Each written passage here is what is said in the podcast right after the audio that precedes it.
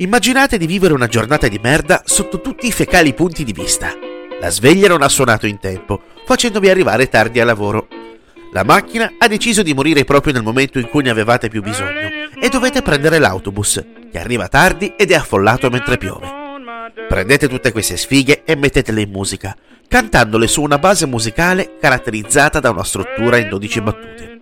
Ecco che potrete assistere a quel miracolo chiamato blues.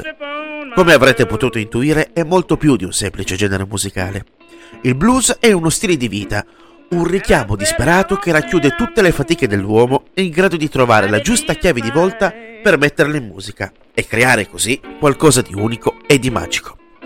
Diversi artisti sono riusciti a dare la propria iconica impronta stilistica al genere, ma uno soltanto è riuscito a varcare l'abile confine tra leggenda e realtà. Il suo nome è Robert Johnson e la sua figura è alquanto controversa. È considerato uno tra i più grandi ed influenti chitarristi del XX secolo, rivoluzionario tanto quanto lo fu Hendrix nel rock.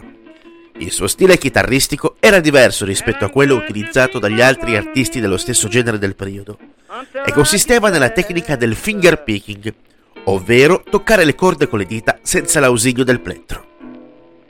Il suo timbro vocale, particolarmente acuto, riusciva a dare una grande connotazione emotiva durante l'esecuzione dei suoi pezzi, discostandosi ulteriormente dallo stile canonico adottato dagli altri bluesmen. Ascoltare un suo brano è una vera e propria esperienza sensoriale, capace di trasmettere tutta l'angoscia e il tormento che l'artista voleva far arrivare agli astanti.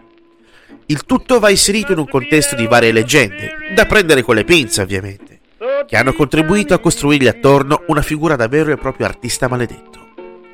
Come anche lo stesso Johnson affermava in vita, pare che avesse fatto un patto con il diavolo barattando la sua anima, in cambio della capacità di suonare la chitarra come nessun altro. Anche la sua morte, avvenuta in circostanze misteriose e a soli 27 anni, ha permesso di inserire il suo nome nel cosiddetto Club 27, il gruppo di grandi artisti di diverse decadi deceduti a soli 27 anni.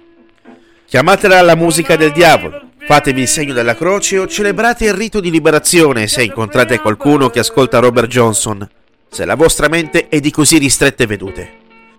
Chiamateci pure adoratori del male. Noi vi rideremo, mentre vi lamenterete di come la musica non è più quella di una volta. E per alcuni di voi questa sarà la condanna per l'eternità.